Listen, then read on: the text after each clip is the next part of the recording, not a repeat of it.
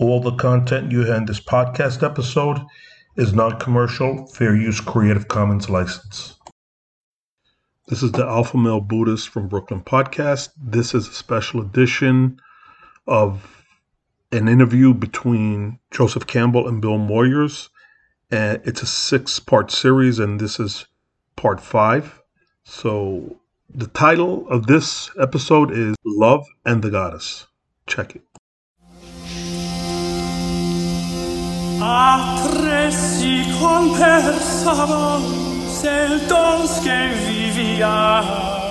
So through the eyes, love attains the heart. For the eyes are the scouts of the heart. And the eyes go reconnoitering for what it would please the heart to possess.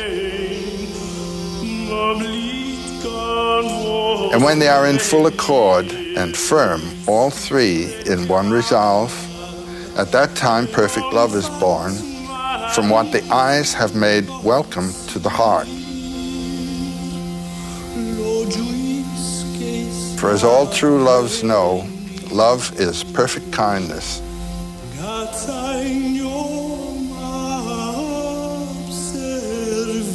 Which is born, there is no doubt, from the heart and the eyes.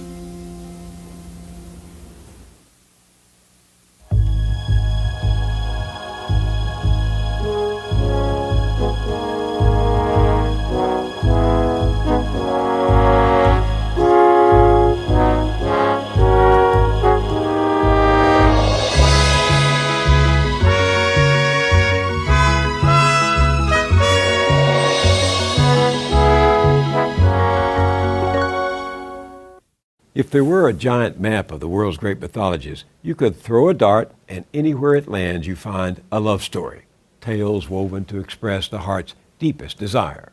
For example, the ancient Babylonian myth of Pyramus and Thisbe, two young lovers doomed by a chance mistake and bad timing. Or Echo and Narcissus, a trail of seductions that ends with a dagger through a broken heart. Tristram and Isolde. Take your pick. There are multitudes of choices. The study of the mythology of love was a favorite of Joseph Campbell's. One of his best and most famous essays celebrates this universal mystery. Ask him where he would like to start, as I did during our conversations on the power of myth a quarter of a century ago, and he invariably answered, in the Middle Ages. He relished in stories of love and courtship for the noble and gentle hearts that managed somehow to transcend raw lust. Because those stories helped to create a distinctive Western consciousness, in time they would encourage personal challenges to the dogma of church and state. So, love, in other words, as Joe said, could lead to revolution, even against God. Our first conversations took place at George Lucas's Skywalker Ranch in California. Like a weaver of fine cloth, Campbell spun the tales and legends of love to a marvelous tapestry of the human psyche. Let's talk about love. Let's talk about love. Fine. But it's such a vast subject that if in mythology that if I had come to you and said, "Let's talk about love, but where should we begin?" What would your answer have been? I think my answer would have been the troubadours in the 12th century. Let's begin there. Why the troubadours? Well, because they're the first ones in the West that really considered love in the sense that we think of it now as a person to person relationship. You're talking about romantic love? Yes. It, it's the seizure that comes in uh, recognizing as a as where your soul's counterpart in the other person, and that's what the um, troubadours stood for, and that has become the ideal in our lives today. What had it been before that? Well, the idea of love as eros, the god who excites you to sexual desire, this is not the, the person to person thing of the falling in love in the way the troubadours understood it. I have a definition for eros, uh, the erotic biological urge as the zeal of the organs for each other. And uh, the personal factor doesn't matter. Where did Eros come from? Well, Eros is Cupid. And in India, the god of love is Kama. And he's no Cupid. He's a big, vigorous youth with a uh, bow and a quiver of arrows. And the names of the arrows are such things as death bringing, uh, agony, and open up. And uh, really, he just drives this thing into you so that it's a, it's a total physiological, psychological explosion that takes place. Uh, then the other love, uh, the Christian love of agape, spiritual love, love thy neighbor as thyself. Again, it doesn't matter who the person is. I mean, it's your neighbor. You must have that kind of love. But the kind of seizure uh, that comes from the meeting of the eyes, as they say in the troubadour tradition, and uh, the purely personal person to person thing, as far as I know, it originates as a um, as an ideal to be lived for with the troubadours. You've said that what happened in the 12th and 13th centuries was one of the most important mutations of human feeling and spiritual consciousness, that a new way of experiencing love came to expression. Yes. And it was in opposition to that ecclesiastical despotism of the heart. Yes. Which required people, particularly young girls, barely out of adolescence, to marry whomever the church or their parents wanted them to marry. That's right. And what had this done to the passion of the heart? Well, the, to say a word for the other before I do this, the usual marriage in traditional cultures is uh, arranged for by the families. It's not um, a person to person decision at all. And this is true to this day in um, many parts of the world. This is not to say that in uh, arranged marriages of this kind there is no love. There is a lot of love. There's family love and uh, a, rich love life on that um, level. So, in the Middle Ages, of course, that was the kind of marriage that was sanctified by the church. And so the idea of, uh, of uh, a real person to person marriage was very dangerous. It dangerous was, because it was heresy. It was not only heresy, it was adultery. And that was punishable by death. For instance, in the in the Tristan romance, that's that's the crucial romance. Uh, Tristan and Isolde. Yes, Isolde was engaged to marry King Mark. They had never seen each other. And uh, Tristan is sent over to fetch Isolde to Mark. And uh, Isolde's mother prepares a love potion so that uh, the two who are to be married will have real love for each other. And these two youngsters, they think the love potion is wine, and they drink it, and then they're overtaken with this love. But Brangæne, the nurse of Isolde, realized what had happened. She went to Tristan and said, You have drunk your death. And Tristan said, If by my death you mean this agony of love, that is my life. If by my death you mean the punishment that we are to suffer if discovered, which is namely execution, I accept that. But if by my death you mean eternal punishment in the fires of hell in which these people believed, I accept that too. That was uh, quite. That's big stuff. For a medieval Catholic because they believed in a literal hell. Well, these people did. Yes. So, what's the significance of what he was saying? What he was saying is that this love is bigger even than death than pain, than anything. This is the affirmation of the pain of life in a, in a big way. And I would choose this pain for love now, even though it might mean everlasting pain and damnation in hell. That's right. And that was a marked change in how people. Well, that is an. Uh, any life career that you choose in following your bliss should be chosen with that sense. Nobody can frighten me off from this thing. This is sort of the beginning of uh, the romantic idea of the Western individual taking matters into his or her own hand. Well, absolutely. I mean, you can see there are examples in Oriental uh, stories of this kind of thing, but it did not become a social system It has now become the, the ideal, at any rate, of, of love in the Western world. Love from one's own experience. You're right. It's a very mysterious thing, uh, that electric thing that happens. And then the, the agony can, that can follow, which is that which uh, the troubadours celebrate, you know, the agony of the love, the sickness that the doctors cannot cure, the wound that can be healed only by the weapon that delivered the wound. Meaning, Well, the wound is the wound of my passion and agony of love for this creature. And the only one who can heal me is the one who delivered the blow, you know. so we often hurt most the person we love and heal the hurt by the love that hurt.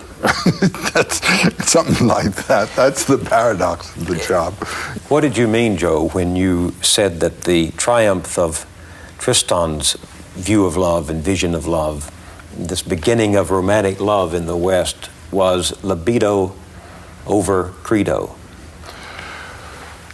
Well, the credo, I believe. And I believe not only in the laws, but I believe that these laws were instituted by God, and uh, there's no arguing with God. I mean, these laws are just a heavy weight on me, and uh, disobeying those is sin, and uh, it has to do with my eternal character. And libido, Libido is the impulse to life. comes from where? Comes from the, the heart. And the heart is what? The heart is the organ of opening up to somebody else. That's the human quality as opposed to the animal qualities, which have to do with uh, primarily with self interest. Opening up to that which is other is uh, the opening of the heart. And that's as the troubadours saw it. It is the opening of the heart. I can certainly understand, though, why the church was threatened by this, because how can you have a church if everyone's libido is, is her own God? Why not? Why can't the church handle, handle that? If you can, if you can uh, uh, sanctify a marriage that has been arranged, why can't you sanctify a marriage where two people have joined each other? So the courage to love became the courage to affirm against tradition whatever knowledge stands confirmed in one's own experience. Yeah. Why was that important in the evolution of the West? Well, it was important in that it gives the West uh, this accent, as I've been saying, on the individual. That he should have faith in his experience and not simply mouth terms that have come to him from other mouths. I think that's the great thing in the West. The validity of the individual's uh, experience of what humanity is, what life is, what values are, against the monolithic system. Was there some of this uh, in the legend of the Holy Grail? Yes. Wolfram has a very interesting statement about the origin of the Grail. He says, The Grail was brought from heaven by the neutral angels. There was the war in heaven between God and Lucifer and the angelic hosts that sided one group with Lucifer and the other with God. Pair of opposites good and evil, God and Satan. The grail was brought down through the middle, the way of the middle, by the neutral angels. What is the Grail representing then? Well, the grail becomes the, what can we call it? That which is attained and realized by people who have lived their own lives. So, the story, very briefly, is of this. Uh, I'm, I'm, giving it now as Wolfram gives it, but this is just uh, one version. Uh, the Grail King was a lovely young man, but he had not earned that position. And uh, the Grail represents the fulfillment of the highest spiritual uh, potentialities of the, of the human consciousness. And uh, he was a, a, a, lovely young man, and he rode forth from his castle with the war cry, Amor. And uh, as he's riding forth, uh, a uh, Muslim, a pagan warrior, a Mohammedan warrior, comes out of the woods, a, knight, And they both level their lances at each other. They drive at each other. And the lance of the Grail King kills the Mohammedan, but the Mohammedan's lance castrates the Grail King. What that means is that the Christian separation of matter and spirit, of, uh, of the dynamism of life and the spiritual, natural grace and supernatural grace, has really castrated nature. And uh, the European mind, the European life, has been, as it were, uh, emasculated by this. The, the true spirituality, which would have come from this, has been killed. And then, what did the pagan represent? He was a person from the suburbs of Eden. He was regarded as a nature man. And on the head of his lance was written the word grail. That is to say, nature intends the grail. Spiritual life is the bouquet of natural life, not a supernatural thing imposed upon it. And so the impulses of nature are what give authenticity to life, not obeying rules come from a supernatural authority. That's the sense of the grail. And the grail that these romantic legends were searching for is the union, once again, of what had been divided? The peace that comes from joining? the, the grail becomes symbolic of an authentic life that has lived in terms of its own uh, volition, in terms of its own impulse system, which carries it between the pairs of opposites of good and evil, light and dark. Wolfram starts his epic with a short poem saying, Every act has both good and evil results. Every act in life yields pairs of opposites in its results. The best we can do is lean toward the light.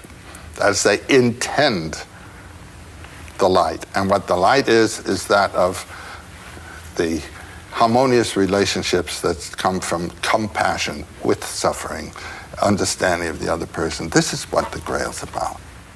When we say God is love, does that have anything to do with romantic love? Does mythology ever link romantic love and God? Well, that's what it did do. Uh, love was a divine visitation, and that's why it was superior to marriage. That was the troubadour idea. If God is love, well, then love is God. Okay. There's that wonderful passage in Corinthians by Paul where he says, Love beareth all things, endureth all things. Well, that's the same business. Love knows no pain. And yet, one of my favorite stories of mythology is out of Persia, where there's the idea that Lucifer was condemned to hell because he loved God so much. Yeah, that's a basic Muslim idea uh, about uh, Iblis, that's the Muslim name for Satan, uh, being the, God's greatest lover.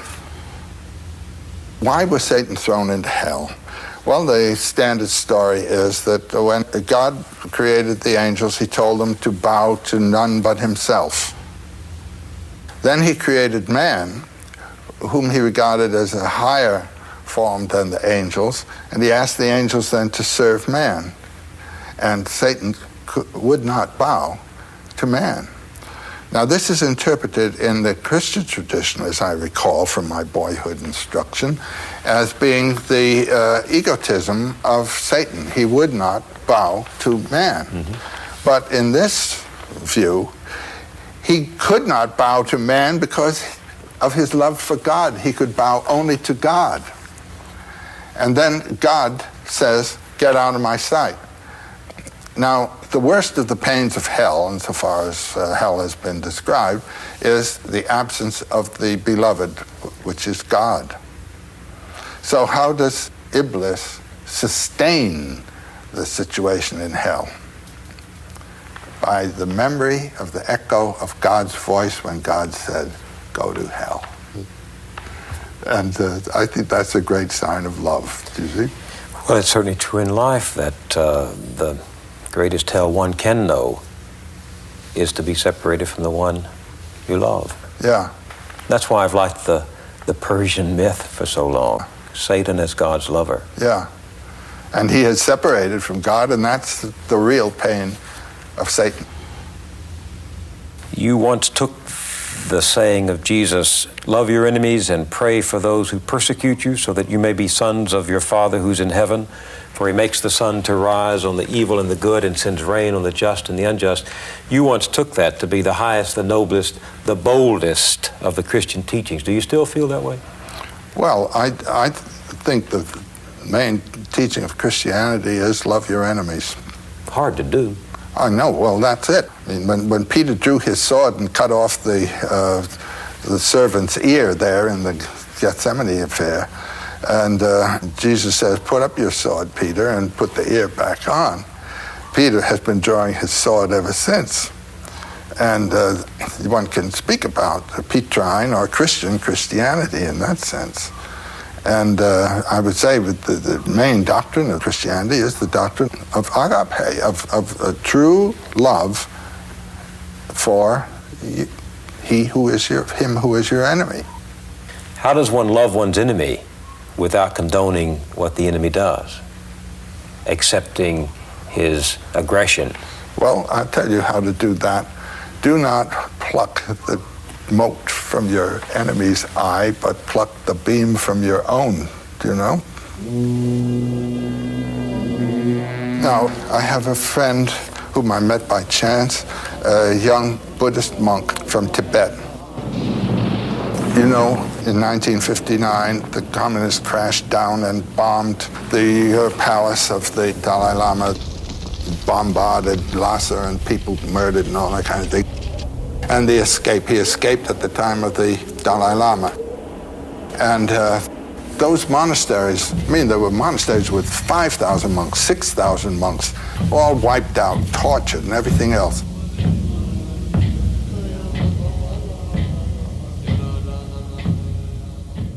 I haven't heard one word of incrimination of the Chinese from that young man there is absolutely no condemnation of the Chinese here. And you hear this from the uh, Dalai Lama himself. Mm. Uh, you will not hear a word of condemnation. This recognition of the way of life through which that vitality of the spirit is moving in its own way. I mean, these men are sufferers of terrific violence, and um, there's no animosity. I learned religion from that. Do most of the stories of mythology from whatever culture say that suffering is intrinsically a part of life and that there's no way around it? I think I'd be willing to say that they uh, they do. I, I, can't think of anything now that says uh, if you're going to live, uh, you won't suffer. It'll tell you how to understand and bear and interpret suffering. That it will do. And when the Buddha says there is escape from suffering, the escape from sorrow is nirvana. Nirvana is a psychological position where you are untouched by desire and fear. But is that realistic? Does that happen? Yes, certainly. And your life becomes what? Harmonious, well centered, and affirmative of, of life. Even with suffering? Exactly. There's a passage in Paul's uh, epistle to the Philippians, isn't there? Be as Christ, for Christ did not think godhood something to be hung on to, to be clung to, but let go and came down and took life in the form of a servant, a servant even unto death. Let's say, come in and accept the suffering and, and, and uh, affirm it. So you would agree with Abelard in the 12th century who, who said that Jesus' death on the cross was not as ransom paid, as a penalty applied, but it was an act of at one-ment, atonement, at one with the race. That's the, the most sophisticated interpretation of why Christ had to be crucified. Abelard's idea was that this, oh, this is connected with the Grail King and everything else, that the coming, uh, and of Christ to be crucified, and illustrating thus the suffering of life, removes man's mind from commitment to the things of this world in compassion. It's in compassion with Christ that we turn to Christ. And so the injured one becomes the Savior. It is the suffering that evokes the humanity of the, of the human heart. So you would agree with Abelard that mankind yearning for God and God yearning for mankind in compassion met at that cross. Yes, and by contemplating the cross, you are contemplating the, the true mystery of, of life. And that love for this experience, no matter how horrific the experience, they, they love for it. So there's joy and pain in love. Yeah, there is. It, love, you might say, is the burning point of life, and since all life is sorrowful, so is love. Uh, and and the, the stronger the love, the, the, the more the, that pain, but love bears all things. Love itself is a pain, you might say, that uh, is the pain of being truly alive.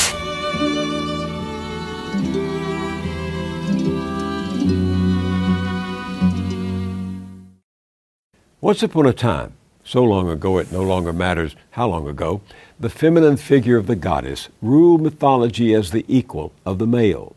The Greeks even gave her top billing. From chaos, they said, from nothing, came Mother Earth, known as Gaia, and Sky, Uranus. They bedded, and from their coupling came six twins known as the Titans, and three giants known as Cyclopes, each with fifty heads and one hundred arms. Uranus was disgusted and forced them to return to their mother's womb, whereupon an indignant Gaia set out to make him pay for the insult. When Uranus came to their bedroom for his usual favors, she recruited one of their sons to make a sickle, and together they took from Uranus what he was most unwilling to give up and dropped the bloody thing in the sea. The lesson was not lost on the Greeks. It isn't nice to fool with Mother Nature. Joseph Campbell liked that story and told it to me when we were talking one day about how patriarchal authority finally drove the goddess from the pantheon of imagination. Somehow, the old guys figured that if they wanted to control the world, they had to change the metaphors, and the goddess had to go. She remained the symbol of fertility, crucial to humanity's survival, but no equal, except rarely, in the exercise of power. The repercussions have played out down the centuries and are still with us. We return now to our conversation. The Lord's Prayer begins, Our Father, which art in heaven. Yeah. Could it have begun, Our Mother?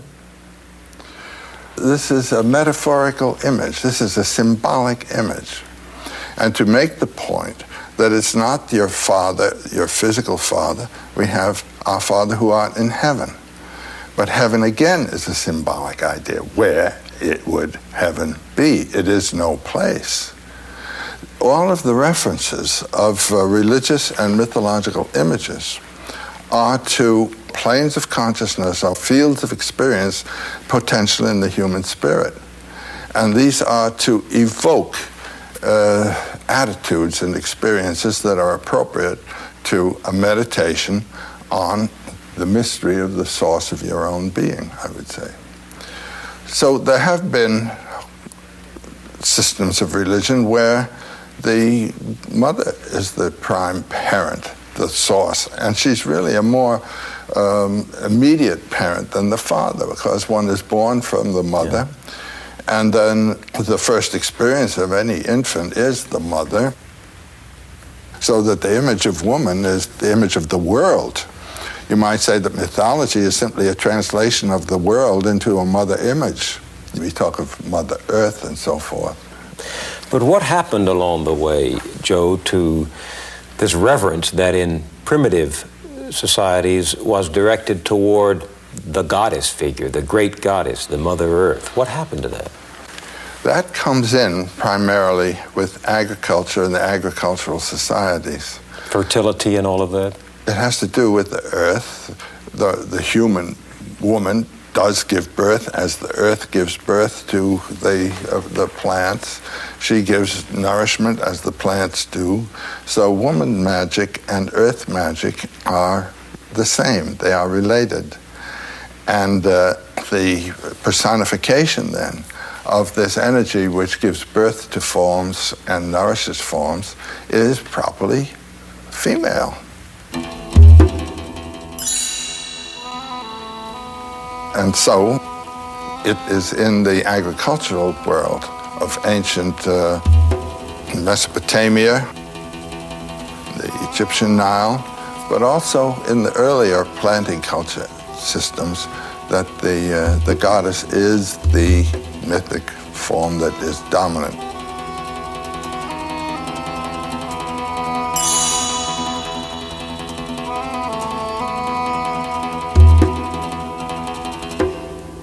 Because of this obvious perception of creation issue. That's right. fertility. And when you have a goddess as the uh, creator, it's her own very body that is the universe. She is identical with the universe. And in Egypt, uh, you have the, the Mother Heavens, Nut, the goddess Nut, who's represented as the whole heavenly sphere. I was really taken when we went to Egypt upon first seeing the figure of Nut in the ceiling of one of those temples. Yes, I know the temple. It's overwhelming. Yes. There's one scene of her swallowing the sun. The idea is that uh, she swallows the sun in the west and gives birth to the sun in the east, and it passes through her body at night. And, uh, and so she is the heavens. So it would be natural for people trying to explain the wonders of the universe to look to the female figure as the explanation for what they saw in their own lives. Not only that, but then when you move to a philosophical point of view, the female represents what uh, in the Kantian terminology we call the forms of sensibility. The female represents time and space itself. She is time and space. And the mystery beyond her is beyond pairs of opposites. So it isn't male and it isn't female, it neither is nor isn't. But everything is within her, so that the gods are her children. Everything you can think of, everything you can see, is the uh, production of the goddess. Oh, this is a wonderful story. The Vedic gods are together and they see a strange sort of amorphous thing down the way, like a kind of smoky fog. And they say, What's that? They don't know what it is. And uh, Agni, the god of fire, says, um, I'll go find out who that is. So he goes up to this smoky thing and he says, Who are you? And from the smoky thing, the voice says, Who are you? And he says, I'm Agni, I'm the Lord of fire, I can burn anything. And out of the fog there comes a piece of straw. It falls on the ground. It says, Let's see you burn that. He can't burn it. He goes back, he says, This is strange. Well, Vayu, the Lord of Wind, says, I'll try. So he goes. And the same thing, I can blow anything around. Throws it down. Let's see you blow that. But he can't. Goes back. Then a woman arrives, a beautiful, mysterious, mystic woman. And she instructs the gods and tells them who that is. That is the ultimate mystery of being from which you, boys, have received your strength, and he can turn it on or off for you, you know? And there she comes as the one who illuminates the gods themselves concerning the ultimate ground of their own being. It's the female wisdom. It's the female as the giver of forms. Oh. She is the one who gave the forms, and she knows where they came from. I wonder what it would have meant to us if somewhere along the way we had begun the prayer, Our Mother, instead of Our Father. What psychological difference would it have made? Well, it makes a psychological difference in the, in the character of the cultures. You have the basic birth of civilization in the Near East with the great river valleys then as the, the main source areas, the Nile, the Tigris Euphrates, and then over in India, the Indus Valley, and later the Ganges. This is the world of the goddess. All these rivers have goddess names, finally. Then there come the invasions. Uh, these fighting people are herding people. The Semites are herders of goats and sheep, and the Indo Europeans of cattle. They were formerly the hunters. They translate a hunting mythology into a herding mythology, but it's animal oriented. And when you have hunters, you have killers. Uh, and when you have herders, you have killers because they're always in movement, nomadic, coming into conflict with other people, and they have to c- conquer the area they move into. This comes into the Near East. And this brings in the warrior gods like Zeus, like Yahweh. The sword and death instead of fertility. Right.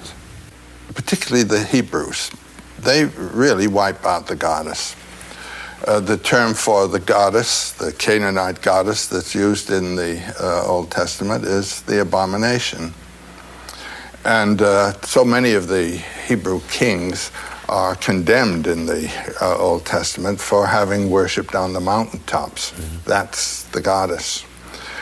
And uh, there was a very strong accent against the goddess in the Hebrew, which you do not find in the Indo European. There you have Zeus marrying the goddess, yeah. and, and then the two play together. I think it's an extreme case that we have in the Bible. And our own Western uh, subjugation of the female is really, I think, a function of, of biblical thinking. Because when you substitute the the male for the female, you get a different psychology, a different cultural well, partic- bias. Particularly if you cut the female out and, and don't have any. I mean, if, if the male is on top like this. Uh, and the female is the subordinate all the way, you have a totally different system from that when the two are facing each other. And it's permissible in your culture to do what your gods do, so you just. Well, that's exactly it.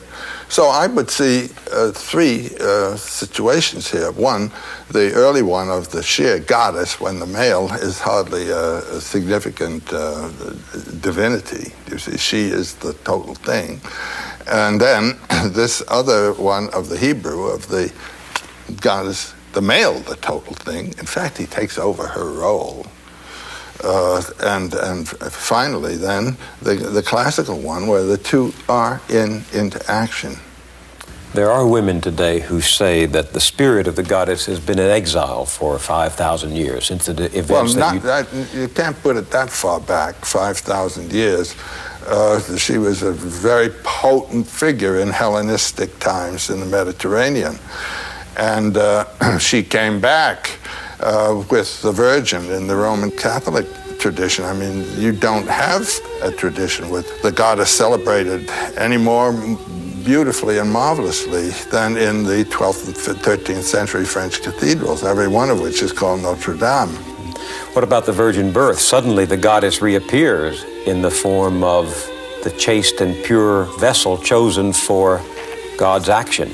Well, in the history of Western religions, this is an extremely interesting development. The virgin birth comes in by way of the Greek tradition. When you read your four Gospels, the only one with the virgin birth in it is the Gospel according to Luke, and Luke was a Greek. Hmm. And there was in the Greek tradition uh, images, legends, myths of virgin birth? All of them. I mean, the Leda and the swan, and Persephone and the serpent, and this one and that one and the other one. The virgin birth is, uh, is represented throughout. This was not a new idea then in Bethlehem and. No. Uh, what is the meaning of the virgin birth? In India, there's this. Uh, the system of the Kundalini, as it's called, the idea of the uh, centers, psychological centers up the spine. And they represent the psychological planes of concern and consciousness and action. The first is at the rectum, and this is that of alimentation. The serpent represents this, you know, a traveling esophagus going along, just eating, eating, eating, eating. And all of us, are pro- we wouldn't be here if we weren't eating. And then the second, the second center is at the sex organ center, and that's the urge to procreation. The third center is called is at the navel, uh, and uh, this is where you eat and want to consume. And uh, it's not the alimentary eating; it's the mastering and smashing and uh, trashing of others. You see, this is the aggressive mood.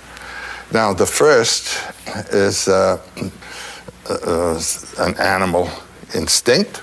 The second is an animal instinct. The third is an animal instinct. And these three centers are located in the, in the pelvic basin, you see. Mm-hmm. The next one is at the level of the heart. And this is the opening of compassion. And there you move out of the field of animal action into a field that is properly human and spiritual. Now, in each of these centers, there is a symbolic form. At the base, the first one, there is the form of the lingam and yoni, the male and female organs in conjunction. At the heart chakra, there is again the male and female organs in conjunction, but in gold. This is the virgin birth. It's the birth of spiritual man out of the animal man.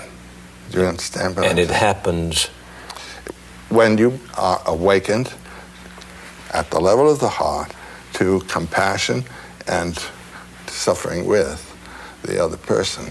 That's the beginning of humanity. And the meditations of religion properly are on that level, the heart level. You say it's the beginning of humanity, but in in these stories, that's the moment when gods are born, the virgin birth. It's a God who emerges from that yeah. chemistry. And you know who that God is? It's you. All of these symbols in mythology refer to you. You can get stuck out there and think it's all out there. And so you're thinking of Jesus and, and uh, all the sentiments about how he suffered and all. What that suffering is, is what ought to be going on in you. Have you been reborn? Have you died to your animal nature and come to life as a, as a human uh, incarnation? Why is it significant that this is of a virgin? Well, it is that uh, the begetter is the spirit. It is a spiritual birth. The virgin conceived of the word, but through the ear. The word came like a shaft of light. Yes. And now the Buddha was born from his mother's side at the level of the heart chakra. That's a symbolic birth. He wasn't born uh, from his mother's side, but symbolically he was. But the Christ came the way you and I come. Yes, but of a virgin. Which is a power greater than. And then, according to Roman Catholic doctrine, her virginity was restored. So nothing happened physically, you might say. It's not a physical birth, it's symbolic of a spiritual transformation.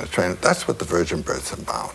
And so deities are born that way who represent beings who act in terms of compassion and not in terms of the lower three centers. If you go back into antiquity, do you find images of the Madonna as the mother of the Savior child? Well, what you have as the model for the Madonna actually is Isis with uh, the, her child Horus at her breast. This was the actual model for the Madonna symbol. Isis? Tell me that story. This is a, a prime myth in the uh, in the in this uh, period of the goddess as the redeemer, the one who goes in quest of the lost spouse or lover, and uh, through her loyalty and uh, descent into the realm of death recovers him. Isis and her husband Osiris were twins who were born of the goddess Nut. And uh, their younger uh, relatives were Set and Nephthys, who were also twins born from Nut. Set planned to kill his brother Osiris. and he took Osiris's measurements secretly and had a wonderful sarcophagus built that would exactly fit Osiris. So there was a hilarious party in progress one time among the gods, and Set trots in this sarcophagus and he says, anyone whom this perfectly fits uh, can have it as his sarcophagus. And everybody at the party tried. And when Osiris got in, of course, he perfectly fit. Just at that time, 72 accomplices come rushing out and they clap the lid on and strap it together and throw it in the Nile. Now, this is the death of the god. Whenever you have a death of an incarnation, a god like this, you're going to have a resurrection. You can wait for that. So he goes floating down the Nile and um, is washed ashore in Syria. And a beautiful tree grows up and incorporates the sarcophagus in its own trunk. So this is this wonderful tree with glorious aroma. And the uh, local king has just had a, a son born to him, and he is also at the same time going to build a palace. The aroma of this tree is so wonderful. He cuts it down and brings it in to be a central pillar in the main room of the palace. Poor little Isis, whose husband has been thrown into the Nile, starts this wonderful quest for Osiris. So she comes to the place where the palace is and uh, learns of the uh, wonderful aroma, and she suspects this is Osiris. And uh, she gets a job as nurse to the just born little child. Well, then she lets the child nurse from her finger. And she loves the little child and she decides to give it immortality. So she does this by placing him in the um, fireplace, in the fire, to burn away gradually his uh, mortal body. But at being a goddess, she could keep that from killing him, you understand? And when that would happen, she would convert herself into a swallow and fly mournfully around the pillar where her husband is. Well, one evening, the child's mother came into this room while this scene was in progress, saw her child in the fireplace, let out a scream, and uh, that broke the spell, and they had to rescue the child uh, from incineration. Meanwhile, the swallow had turned into this gorgeous nurse, Isis. And uh, nurse gave an explanation of the situation, and she said, um, by the way, uh, my husband that's in that, that pillar there, and I'd be grateful if you could uh, just let me take it home. So the king came in and he said, certainly. So he removes the pillar, uh, gives it to Isis, and is put on a barge. So on the way back to the Nile, she removes the lid, the cover of the sarcophagus, and lies on top of her dead spouse and conceives of her dead spouse. This is an image that occurs in Egyptian art all the time. Out of death comes life and all of this kind of business. And when they land, she, in the papyrus swamp, gives birth to her child Horus with the dead Osiris beside her. This is the motif for the, the Madonna, actually. It becomes the Madonna. In Egyptian uh, symbology, Isis represents the throne. The pharaoh sits on the throne of Isis mm. as the child sits on the mother lap. And when you look in the Cathedral of Chartres in the west portal, you will see the Madonna as the throne with the little child Jesus as the world emperor on her lap. That is the same image that's come over. And you say the Christian fathers took this image? Definitely, and uh, they really say so. Uh, you read the second uh, letter of Peter, and he says, those forms which were merely mythological forms in the past are now incarnate and actual in our Savior. They, they were, it was a mythology of the Savior, the dead and resurrected God. And it's associated with the moon, which dies and is resurrected every every month. And you have the three nights dark, and you have Christ three nights in the tomb, and three days in the tomb, and all this kind of thing. It's an intentional uh, saying that which was merely talked about is now fact. And no one knows what the date of Christmas ought to be, but it's put on the date of the summer of the winter solstice when the nights begin to be shorter and the days longer, the birth of light. And so there is a idea of uh, death to the past and birth to the future in our lives and in our thinking all the time. Death to the animal nature, birth to the spiritual, and these symbols are talking about it one way or another. So when the And the goddess is the one who brings it about. The second birth is through the second mother.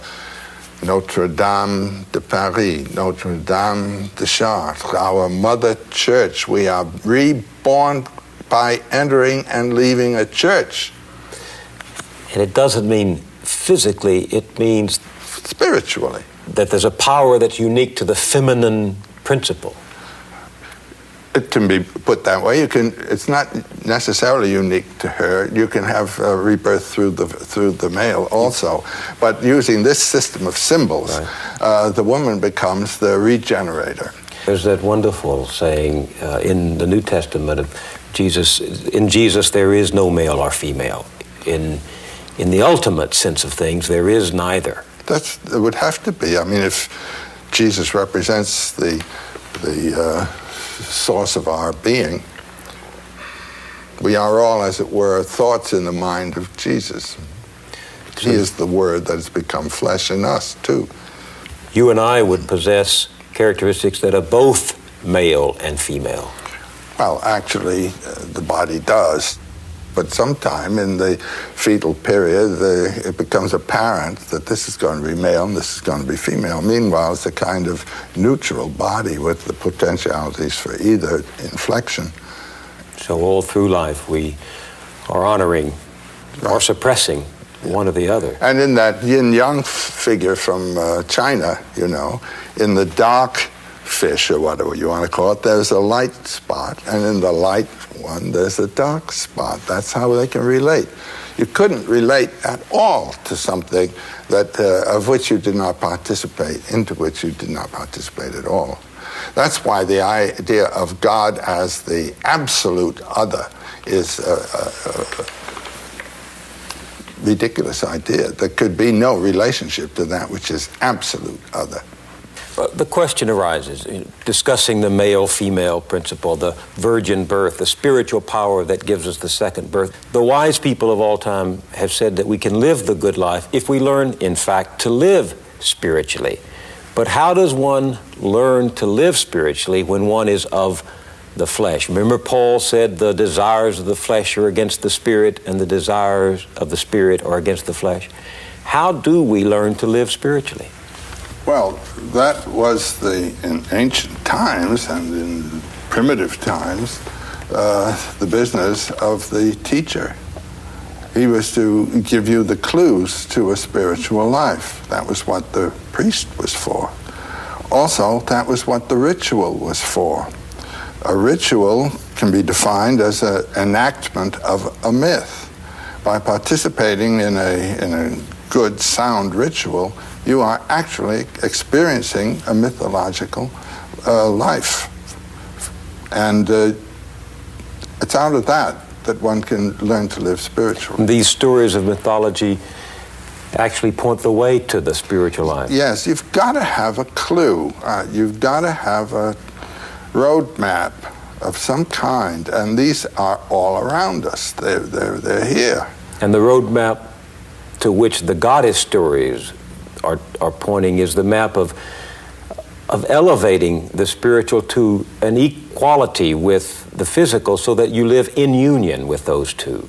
Yes, there you, you come to the real sanctity of the earth itself because that is the body of the goddess. When Yahweh creates, he creates of the earth and breathes his life into it. He's not there. She's there. Your body is her body. And there's that kind of identity. Well, that's why I'm not so sure that the future of the race and the salvation of the journey is in space.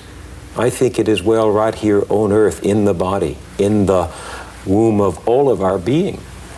Well, it certainly is. I mean, when you go out into space, what you're carrying is your body, and if that hasn't been transformed, space won't transform it for you. But thinking about space may help you to realize something. You certainly thought about space in this wonderful passage. You're describing a page out of the National Geographic Atlas of the World, but you Oh, read yeah. this and something happened to you.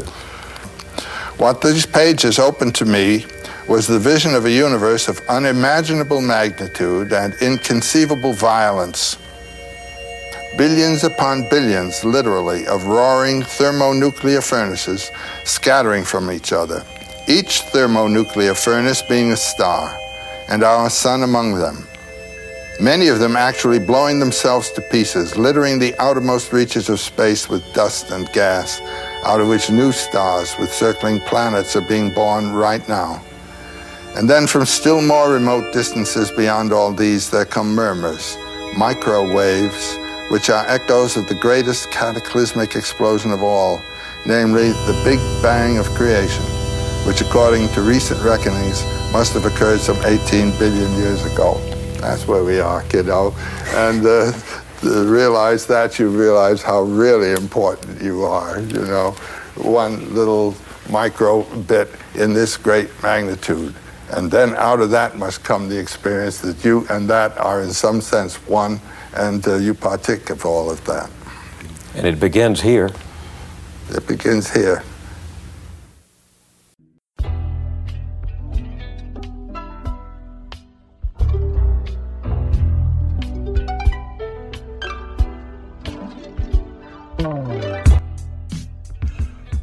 Welcome to the Alpha Male Buddhist from Brooklyn podcast. I'm your host, Miguel. I like to cover topics from ancient history, great leaders and generals from the past, and I also like to talk about self realization, truth, critical thinking, and strategic spirituality. Outside the box, nonconformist. I'm here to shatter the myths of the mainstream media and the beta sheeple narrative. My email address is alphamalebuddhist at gmail.com. My website is alphamalebuddhist.podbean.com. My Instagram is alphamalebuddhist. And check out my YouTube channel, Alpha Male Buddhist, and that's on YouTube. It is the podcast accompanied with video clips that integrate exactly with the podcast, so it's motivational and inspirational. I also have promotional t-shirts. If you go to my website, alphamalebuddhist.podbean.com, you can see the promotional t-shirts there. Reach out to me. Also, if you have any show notes or any suggestions that you would like to hear on the podcast, just reach out and see if I can get that done. I've been getting some really great emails and feedback from my listeners, which is great. So I want to thank you for listening and namaste.